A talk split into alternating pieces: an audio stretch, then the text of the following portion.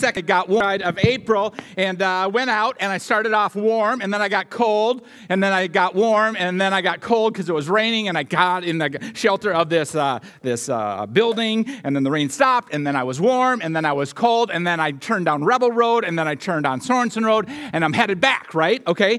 When all of a sudden I'm pedaling, I got a headwind, it's on the beak, I'm cold again, about to get colder, when all of a sudden to my right I hear this and I'm just like, what's that? You know? And it was an otter. And I kid you not, the otter was like startled by my presence on a bike and it jumped at me and took me off my bike. And we wrestled and we were going mano mano. And it's like through the blood and the guts and the beer and everything was like crazy, right? Finally, I got the upper hand. I got behind the otter, put it in a chokehold. The otter cries out, No mas because it was a Spanish speaking otter.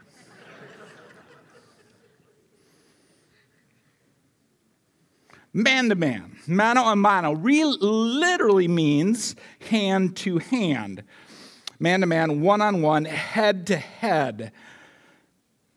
That's where we find ourselves today, page 973, verse 11, chapter 2 the first few verses are, are, are, a practice that Paul is engaging in, his actual behavior in a given situation. The second set of verses, uh, 15 and 16, are the correct thinking that backs up his behavior. We'll spend this week and next week looking at all of these, but specifically next week focusing on 16. Today, verse 11, chapter 2, 973. But when Cephas, okay, Cephas, same name, Paul, okay? No. Cephas, same name as Peter, right? Paul's writing, addressing Cephas, Cephas, Peter, same name. With me? So when Cephas, Peter, came to Antioch, I opposed him to his face, man to man, because he stood condemned. Now, there's a lot of like wrestling in the commentaries about this, like, how was Peter condemned? Was he condemned? Was he condemned, condemned? Was he. And I'm like, you know, I try to take a plain reading of Scripture. I think Paul's just saying he knew he was wrong. He stood there and he knew he was wrong. I opposed him to his face because he stood condemned. For before certain men came from James, okay, now that's code because James is the leader of the church in Jerusalem, okay? And he's a Jew, okay? And he has kind of a higher standard, or so he thinks, a higher standard for what a follower of Christ should look like. For before certain men came from James, so certain men under the authority, auspices of James, leader of the church in Jerusalem, he was eating, Peter, with the disciples. But when they came, he drew back and separated himself, fearing the circumcision party. And the rest of the Jews acted hypocritically along with him, so that even Barnabas was led astray by their hypocrisy. But when I saw that their conduct was not in step with the truth of the gospel, I said to Cephas, Peter, before them all, if you, though a Jew, live like a Gentile, and not like a Jew, how can you force the Gentiles to live like the Jews? Paul versus Peter. Now it's intriguing because this isn't a position that Peter has always held. If we read Acts 10 and 11, Peter has this dramatic encounter via dream with the God of the universe and, and has a green light to engage with non Jews, i.e., Gentiles. But something has happened, right? The circumcision party.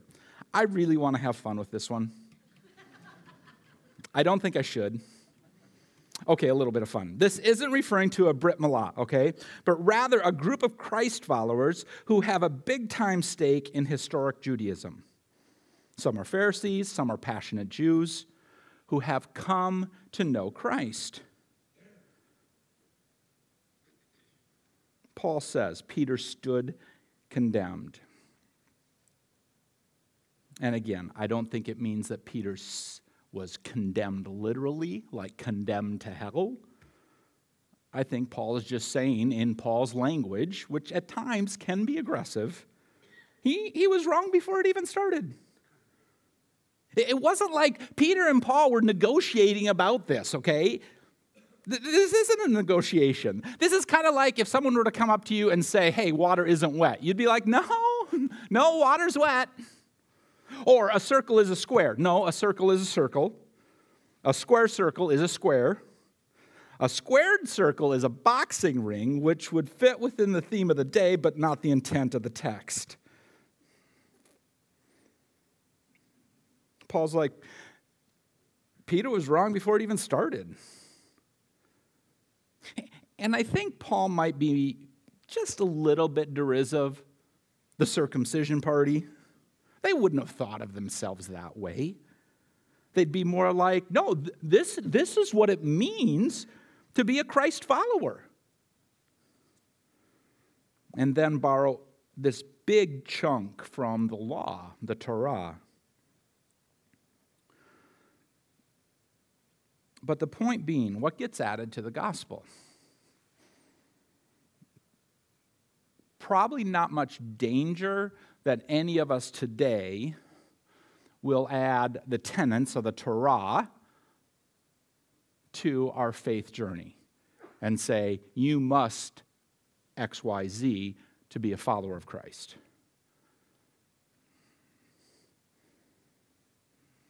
But what gets added to the gospel? What do we add to the gospel? What, what, do we, what do we, even in our thought process, make someone become if they are to be a true follower of Jesus Christ?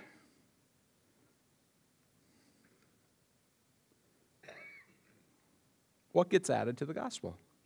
I mean, I could say if anyone's a really serious follower of Jesus Christ, plant a church. I mean, seriously. That's what I've done. Everyone should do that. Slow down. S- slow down. People could say, well, if you want to be a follower of Jesus Christ, do this or do that. Or if you want to be a follower of Jesus Christ, this is the political party or that political party. There's a great saying that a friend of mine who really I more of an acquaintance, haven't talked with in years. he would say, Don't let your experience become my obligation. Now, that can be dangerous, right? Because we can justify just about anything that we want to justify. But, but what do we add to the plain, simple reality of the gospel of Jesus Christ? And if someone expresses something different, even though we hold it deeply, can we trust the work of the Holy Spirit in that individual's life?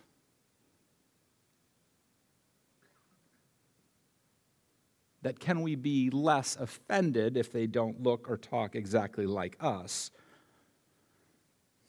And more attempt to understand how the Holy Spirit might be working in their life.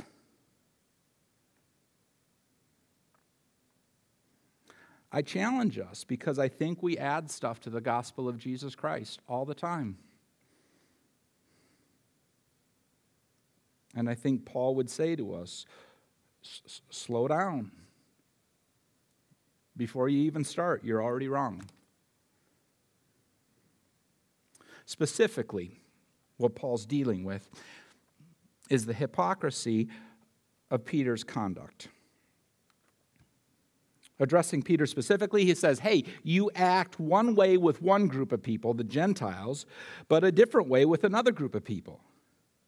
And what it seems like you're doing here is that until these folks from Jerusalem showed up, you were fine eating with the Gentiles, breaking bread, teaching. It's probably a house church motif. It's probably Peter would have gone to communities or, or, collections of individuals who were Christ followers and would attempt to teach and engage with them and break bread with them and, and really have this beautiful, beautiful expression of grace and compassion and talking about Jesus. But for a Jew to really associate with a Gentile, that's no bueno. Paul's like, when no one else is around, you're okay eating with the Gentiles.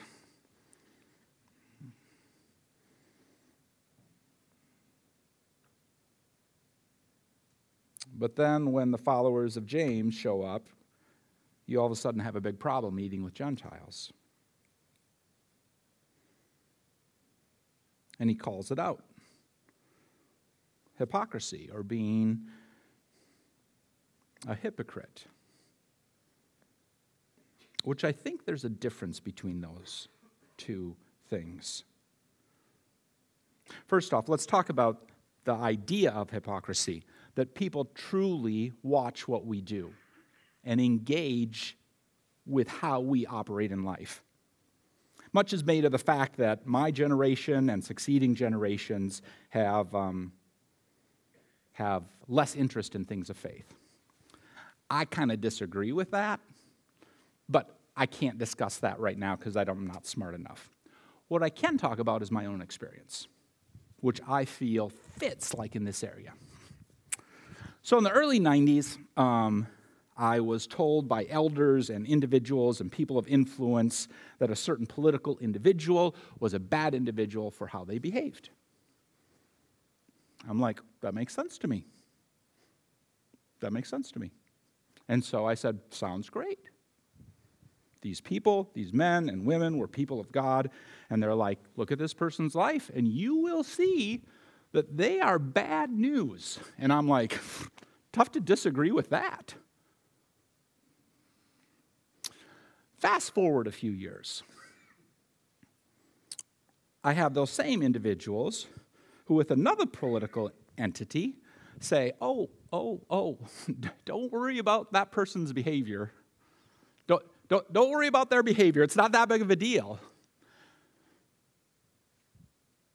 And I'm kind of like, Well, which is it? Because over here, the behavior gets condemned, and over here, the behavior is like, Oh, it's no big deal. And for a person like me, I'm like, kind of seems like the only difference between these two entities was you like this guy and you didn't like this guy. Seems hypocritical. I do it. We all do it. We all engage in behavior that others on the outside looking in would say, not quite sure that is consistent.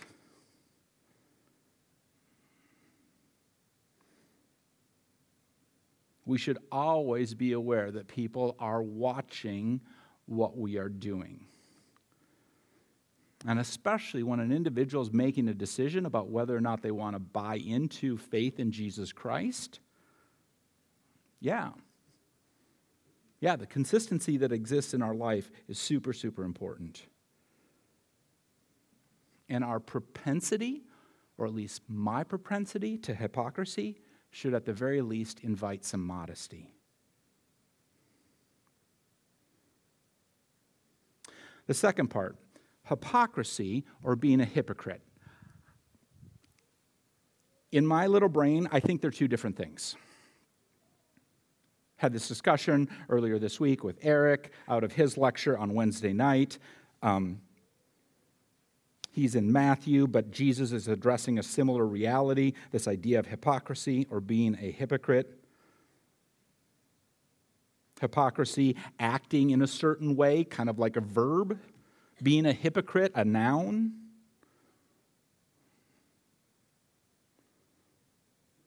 It kind of gets into that idea we introduced a few weeks ago, right? Orthodoxy, right belief. Orthopraxy, right practice and orthopathos, right affection. So, where is our affection? Is our affection for the things of God? Or is our affection not for the things of God?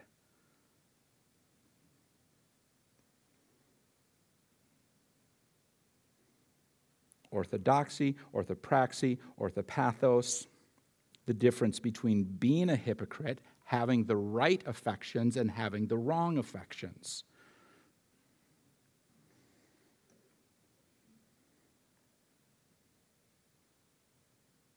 And about, perhaps I'm trying to draw too fine of a line on this,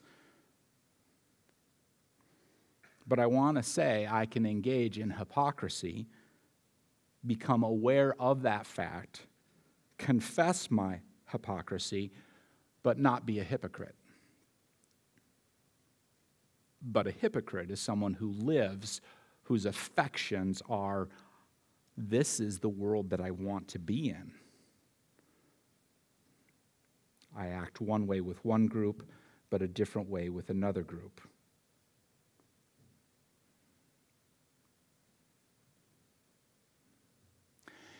Even if you completely disagree with the notion, and to be truthful, I'm not totally sure that I agree with what I just said.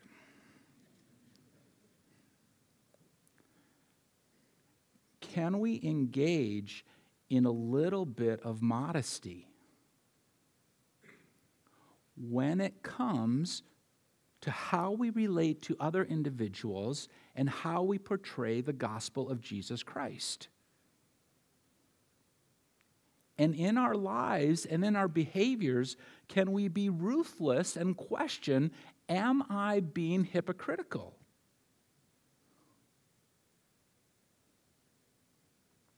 Probably, if you're worried about being hypocritical, you're not a hypocrite.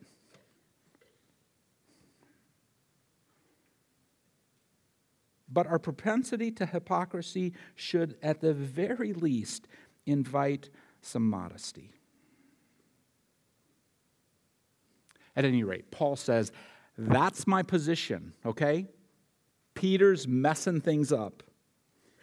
And here's why the orthodoxy. Verse 15. We ourselves are Jews by birth, okay? So Paul's a Jew, Peter's a Jew, we're all Jews, and not Gentile sinners. Okay, well, maybe just not Gentiles, but okay, fine. Gentile sinners, I'll take that. Yet we know that a person is not justified by works of the law.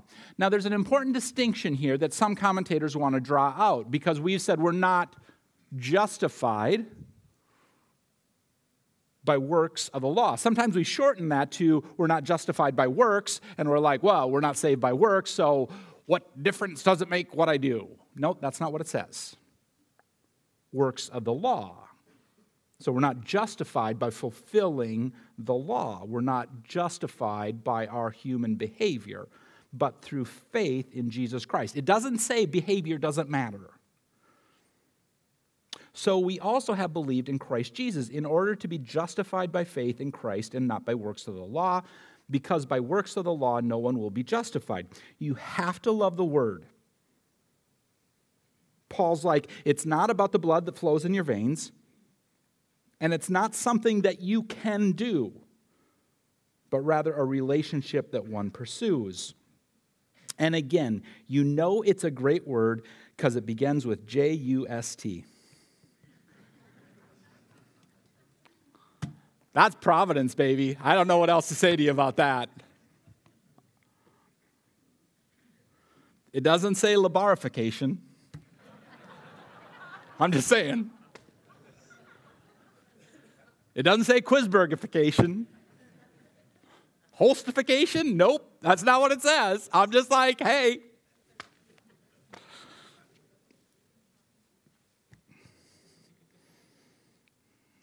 Some people are like, you're going to hell right now.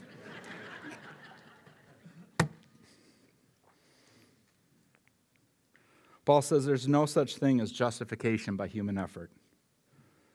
There's no such thing as being good enough. Following the law is not enough. Salvation starts. A relationship with God starts with faith in Jesus Christ. To be justified. And, and it's important because Galatians, Paul does something a little bit different that he doesn't do in Romans. But first off, this word, Paul has the corner on the market, okay? He's the guy who writes and expresses these things more completely, I would argue, than, than the other New Testament authors. Paul uses the word justification in Romans to refer to something that happens right now. We can be justified, forgiven for our sins. But here in Galatians, the verb tense is different. It is future. It is to be justified. It is will be justified. And I say this not to create any sort of challenge in our understanding of justification, because if you grew up like I grew up, you learn justification, sanctification, glorification. Those are the steps to salvation, okay? But really, that little phrase is incomplete because Paul's saying, yeah, no, justification isn't something that happened in the past, it's something that will yet happen in the future. Although it does happen in the past, Paul speaks to that in Romans. I want to tease out that these concepts are, in one respect, deeply complex.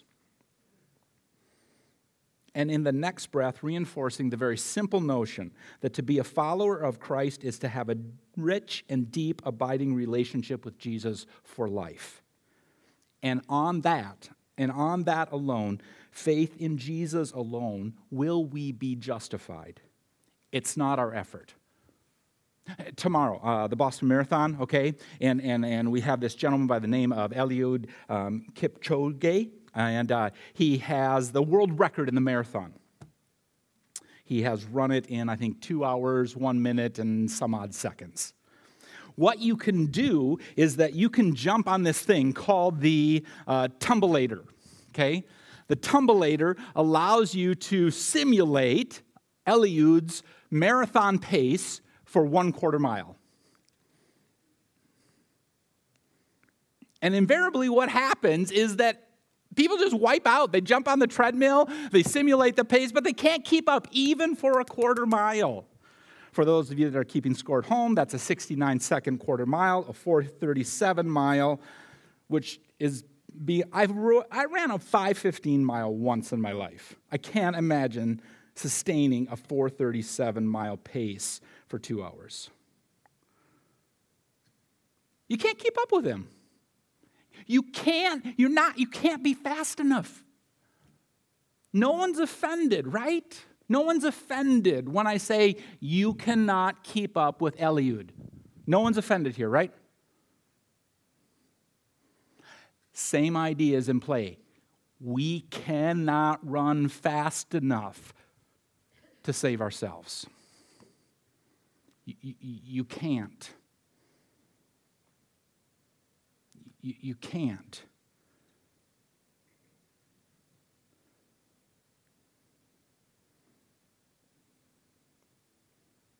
Paul's perspective has this legal essence to it, right? Will be justified. Paul's emphasis is future, standing before a holy God and being found justified. Why? Because of faith in Jesus Christ, because of a life living for Jesus Christ.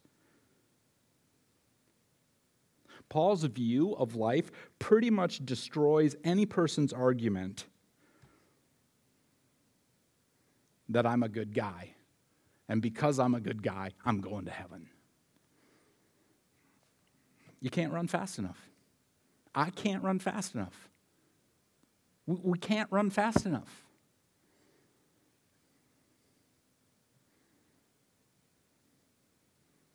But on that day, when we stand before a holy God, which we will all do, it's coming. And we're asked the question why should you get to go to heaven? Please don't say it's because I'm a good guy or a good gal. It's not fast enough. Please don't say, oh, I prayed once in a while or once.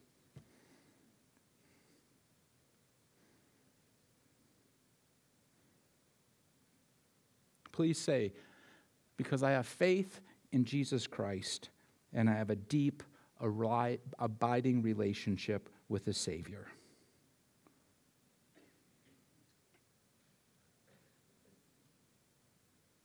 Justification.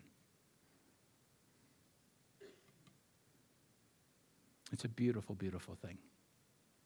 Please pray with me.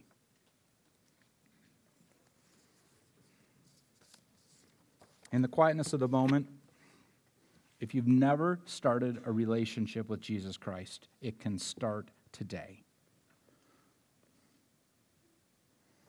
You can simply cry out to a holy God. You can cry out to his son, Jesus, and say, I want a relationship with you. I want to experience this thing called justification. I want a deep, abiding relationship in which I trust you to forgive my sins and to lead me every day of my life.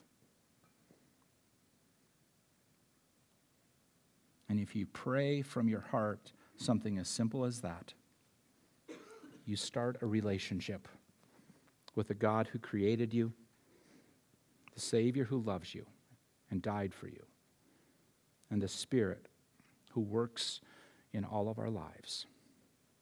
In Jesus' name, amen.